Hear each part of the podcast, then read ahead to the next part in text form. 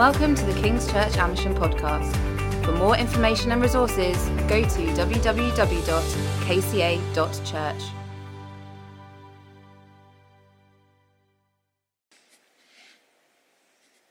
Loyal to you, Lord.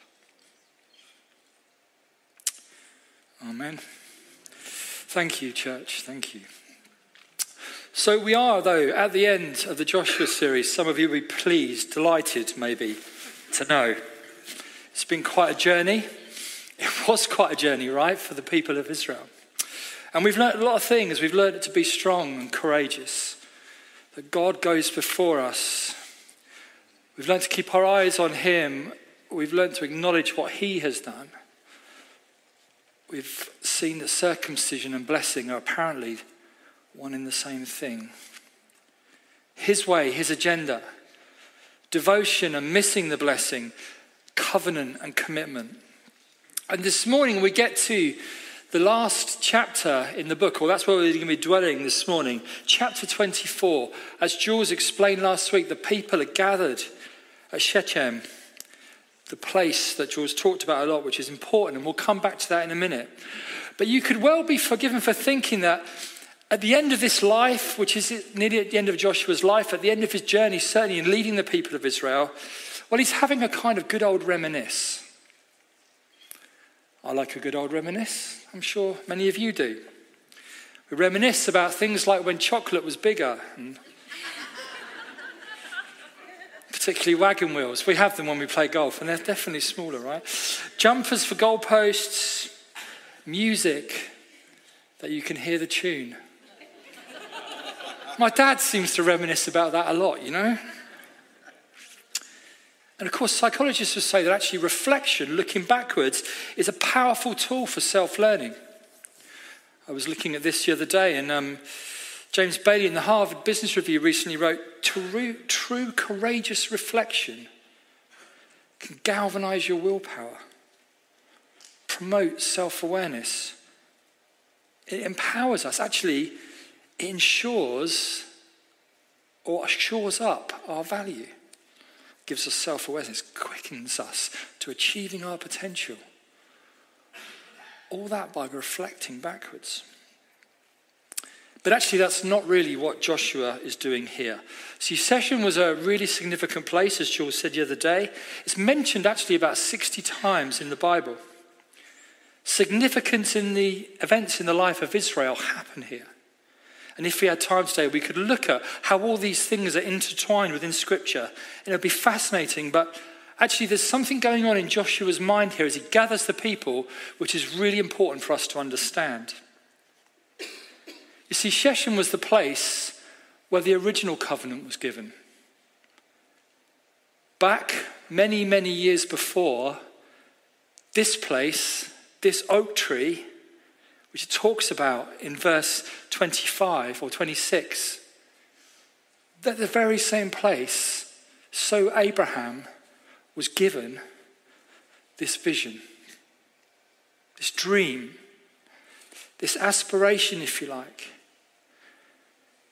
We see this oak tree appear in Genesis 12.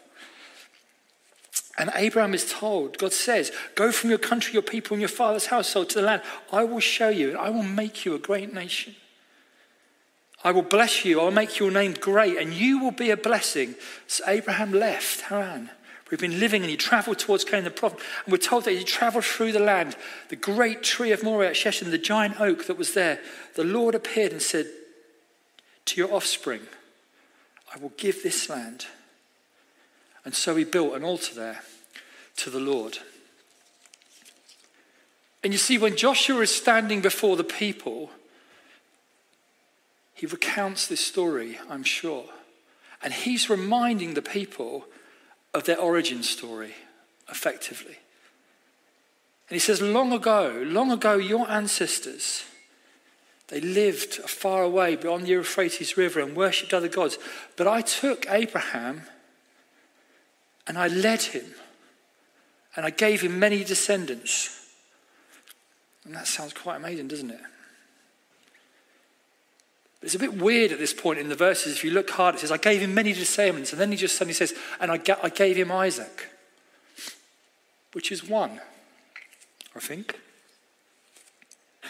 And all the commentators point at this point to this idea that it's a bit of an odd thing. He took them through the land and he gave them many sins. Well, one. I don't know about you, but it doesn't sound like many. Slightly underwhelming, to be honest. And it doesn't sound like almost like the promises of God at this point have got off to this start, this momentum that maybe we expect. I don't know about you, but when you maybe get a promise from God, what do you expect to happen? How fast do you expect it to move? And then he says to Isaac, I gave Jacob and Esau. Well, that doesn't seem like an amazing start if you know their stories as well. Esau, this kind of wicked brother, and Jacob through, well, the promises come, but actually, he gets taken down to Egypt, where the people are enslaved for hundreds of years. I'm sure many of you can relate to this in some respects. I'm sure there are many promises, hopes, dreams, aspirations that maybe you felt God whispered into your heart a long time ago, but perhaps have taken years to materialize. Perhaps you're still waiting on them. Maybe some of you feel like Abraham, I was promised many things. What have I got to show? 25 years in the making, one child. What's that all about? Perhaps some of us feel like Jacob. Well, I'm kind of in Egypt right now. The captivity of my brother, the wicked one, well, he seems to be making hay. And we sometimes we feel like this, don't we? We feel like the promises of God start slow. They start off with setbacks, they start off with pain. They can be difficult things to handle. Sometimes the promises of God feel like they can take a long time to get going. I was reflecting on that as I was thinking about 10 years here and 30 years before we even managed to get here. Of course, history is full of stories, full of success stories that started out with less promise. I always loved the idea of Walt Disney being fired as an animator from his first job in 1919 because he lacked imagination and had no good ideas kind of gives me encouragement somehow. Or Elvis Presley at the Grand Ole Opry in 54 told by the concert manager that he should stick to truck driving. He'd never be a singer. Or J.K. Rowling, rejected 12 times when she tried to get the, the Philosopher's Stone published, and now she's sold over 600 million books. And I wonder and I reflect if these people persevere on the basis of simply a dream that they've had that's come from their own minds, their own hearts, how much more should we persevere when things get difficult, when our dreams, our promises are rooted in the person of God? The prophet Zechariah, writing a time of Israel's history when it was really difficult, they were really low, they were building a ruined city brick by brick. It was a slow and it was a painful start. He wrote these words. He said, Do not despise the day of very small beginnings. It's been important to me, small beginnings, to remember that God is faithful. That's what we've looked at time and time again. Remind ourselves his faithfulness keeps us from that feeling of rejection. It keeps setbacks in perspective. And that's exactly what Joshua does here, actually. He starts off telling the story that doesn't start that well, and then there's a turning point. He says, Well, it might have started badly, kind of slow, beginning Egypt. Then God sent Moses and brought his people out of Egypt. He opened the Red Sea to let them through, defeated enemies. They lived in the long wilderness for a long time, yes, 40 years. That was a bit of an understatement. Most of them died during that period. But then he says this you know, the Amorites, God gave you victory. The Moabites, God gave victory. And Jericho and the Amorites and the Perizzites and the Canaanites and the Hittites and the Girgashites and the Hivites, the Jebusites, God defeated every one of them. Joshua concludes this. I gave you the land, Joshua says as he concludes. I gave you the land. You did not toil, and the cities did not build. You live in them and you eat from the vineyards and olive groves that you did not plant. And the people are standing there in Shechem, where one person stood all those years before with a dream and ideas, thinking, how on earth is this ever going to happen? I'm sure that's what went through Abraham's mind. And now Joshua looks over two and a half million people in the cities they're living in. Do not despise the day of small beginnings. And the people, they look around and they think, oh, yeah, look at this. We have our own place, we have our own houses, we have our own cities, our vineyards. I think this should be an encouragement if you're living in the unfulfilled promises of God. Your questions are how on earth these things are ever going to happen? We look at the pace of things, how it moves, but it could be so easy to fix upon the negatives. I find myself doing that at times. But Joshua brings his people back to this symbolic spot so they can see with their own eyes the faithfulness of God, the goodness of God. And he says, Not one of all the promises the Lord gave you, not one has failed. Do you know that? Every promise has been fulfilled. And this is a celebration moment, Joshua says. Think about all that's gone past, and then let's think about the future. And what he does there now is, is actually a little bit strange. He takes the promise that people have been living on and he says, okay, we're going to recommit to this. God has been faithful to us, so we're going to declare our faithfulness to him again. As for me and my house, the people are really positive and they say, Yeah, far be it for us to forsake God, for yeah, He's been so good. He brought us out of Egypt. We too will serve the Lord because He's our God. And then Joshua replies in not the most encouraging way, really. He says, You're not able to serve the Lord. And the people come back indignantly, No, no, we will serve the Lord. And there's this kind of go forth and back, and it's a bit like Punch and Judy, you know, oh no, you can't. Oh yes, we will. And Joshua says, okay, then you be a witness amongst yourselves that you have chosen to serve the Lord. In other words, you're certain about this, right? You're certain. There's no calling off period. And they say, Yes, yes, yes, we are certain. We are witnesses. This is what we're going to do. And so Joshua takes this large stone, and if you've ever been to Israel, perhaps you've seen it. There's still there, I think, this stone. And if my computer will wake up, it might be able to get there in a second. Still there, this stone was about two meters. I think it's kind of got worn down with weather and other things. But there was this stone that they put there.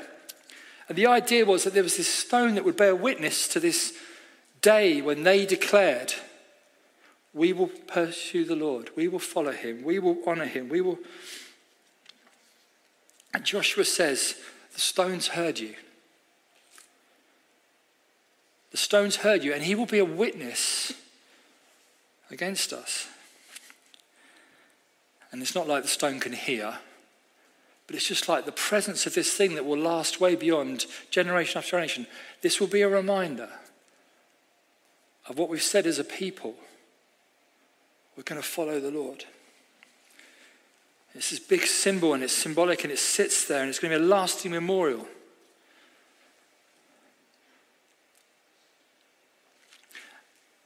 Many significant things happen in the life of Israel. And this stone, you'll find, if you look, is continually mentioned in Scripture again and again. But what you'll notice is that actually, this place that was supposed to be of celebration actually just reminded the people of their inability to keep the promises that they'd made. See, when Joshua says to the people, Are you sure you're up for this? They genuinely meant it. I guess just like you and I in many respects, we genuinely mean it, don't we? Yes, Lord, I will. But Joshua understood something about the human condition, and basically is this we're far less faithful than we think we are. And that kind of sounds, because this is really the end of the book, it sounds quite depressing. It Sounds a bit of a somber way just to finish this series, which I think in many ways has been so uplifting. Or is it? Because actually, I think it's a really important pointer. It's a lasting reminder, really, to say, church, friends, brothers and sisters, we can't do this alone. We need something else. We need someone else. And we focused on it last week the work of Jesus through the cross, this new covenant. The promises made to Abraham are fulfilled in a way that neither Abraham nor Joshua could ever have imagined might be possible. That through the cross, all people come into relationship with God. It was never just about land, it was never just about a location. It was that all the world would come to know the love of God. And we can look at the cross and we can see God's faithfulness. And we can see God in his man drawing us back to relationship with him. And Paul writes this he says, No matter how many promises God has made, they are all yes in Christ. All promises get fulfilled through the cross. And if we look at the cross, we can, we can understand that there's not a single promise that remains unanswered. He fulfills them all. So, what is the point of this passage in this sermon today? If it's not really that we just have need to persevere and work hard and stay faithful, and then we'll achieve incredible things. Well, that's some of it, but that's that's not really what's going on here. And actually, that's not what our celebrations are about today. Surely, I think I do think that perseverance is important. I think faithfulness is vital. We should cling on to the promises. We should fight fear. We should be courageous. But I want to put it to you this that whatever we achieve, any victories, any of the hopes and the dreams that come to fruition, it will not ultimately come through our faithfulness to God, but rather his faithfulness to us. His faithfulness to us. We've had huge dreams as a church. In different times, different places. Right now, we've got huge dreams. And we've seen some of them come to fruition, and we're hoping for more. I'm so excited about what we can achieve. I look around this room and just see these amazing people, and we're seeing glimpses of what God is doing amongst us in this time and this day. And I don't know how long these things might take, or how slow it might feel at times, or what setbacks will come along the way. If anything like this place, it took a while. But I do know this God is faithful to his promises. We play our part for sure. But ultimately, ultimately, it won't be through our faithfulness to him, it will be his faithfulness to us. See, God in this passage is, you know, you did not build it with your own sword and bow. I gave you the land. You did not toil in cities, you did not build. You live in them and you eat with the vineyards that you did not plant. Joshua acknowledges, he recognizes it wasn't down to them. Everything they had was a gift from God. You know, Abraham didn't volunteer to be the father of many. It says that when God showed up to him, he was actually worshipping other gods. And he comes and God says, I've got a plan for you, follow me. And it wasn't the people who got themselves out of Egypt. And it wasn't Moses that parted the waters. And it wasn't the people who won the battles. Yes, I guess in one sense they did. They had swords in their hands. But God won the battles. It was God who did these things. Joshua recognizes there's a power at work underneath these victories. That when we come to fight battles, when we come to move forward. Sure, we bring our skills, our time, our effort, our energy and resources, and we are grateful today for many people over many years who have done that here in extraordinary ways. And we've worked hard and we commit ourselves to the Lord. But if we achieve victories and if we have any sense of moving forward, it's because God gave them to us. God is faithful. As Paul says, writing to the church at Corinth, no matter how many promises God has made, they are all yes in Christ. Maybe the band can come back up. It's God who makes both us and you stand firm in Christ, Paul says. I think there's very something very powerful about this new covenant, new promise, because Jesus' death and resurrection pays for our failure. Yes, it does. God can actually do something then with his, our tendency to unfaith Him. He doesn't simply wipe away the past. God promises also that He will make us stand firm in Christ. In other words, God upholds in this new covenant not only His end of the bargain, but He upholds ours as well.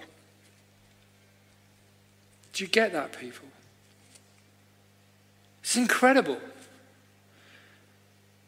He anoints us, He puts His seal of ownership on us, He puts our spirits in our hearts, guaranteeing what is to come. He gives us the Holy Spirit. God Himself comes and dwells within us, empowering us to journey through the struggles, to face the challenges with courage.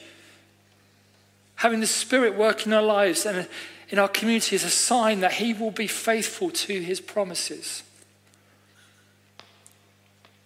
And Paul describes and he writes, he says, the Holy Spirit is like a deposit. Not like when you hire a car or a deck chair. You don't pay some money and get it back once you bring the thing back. He says it's like, it's like a mortgage. God lays down his Holy Spirit and he says, There's more to come. And I'm committed to praying again and again and again and again and again until the renewal of all things. My payment comes, my payment comes, my payment comes. Despite our mess, this is the God who upholds our end the The Holy Spirit is a promise ongoing sustenance from God. He longs to give it to us. Do you know that? He longs to infuse you with courage to make your heart faithful by His Spirit. You know, we stand here today in the blessing, the blessing of many, or many, many people who have been faithful to God's goodness who have known his spirit give them courage to make decisions and to be bold and courageous and have poured out their lives in different ways in order that this might happen. But I think they would all say it was God in me and through me by his Spirit that this happens. And that's what we want today to be about. God in and through us. All things are possible. He upholds his covenant with us, both his end and ours. He is faithful beyond what we could possibly imagine. He's more faithful than you've ever thought he might be.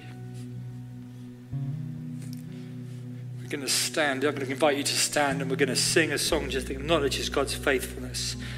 And let me encourage you if you're in the midst of a promise you're waiting on, if you're in the midst of a place where you're looking for the Lord, ask Him afresh and ask Him actually for His.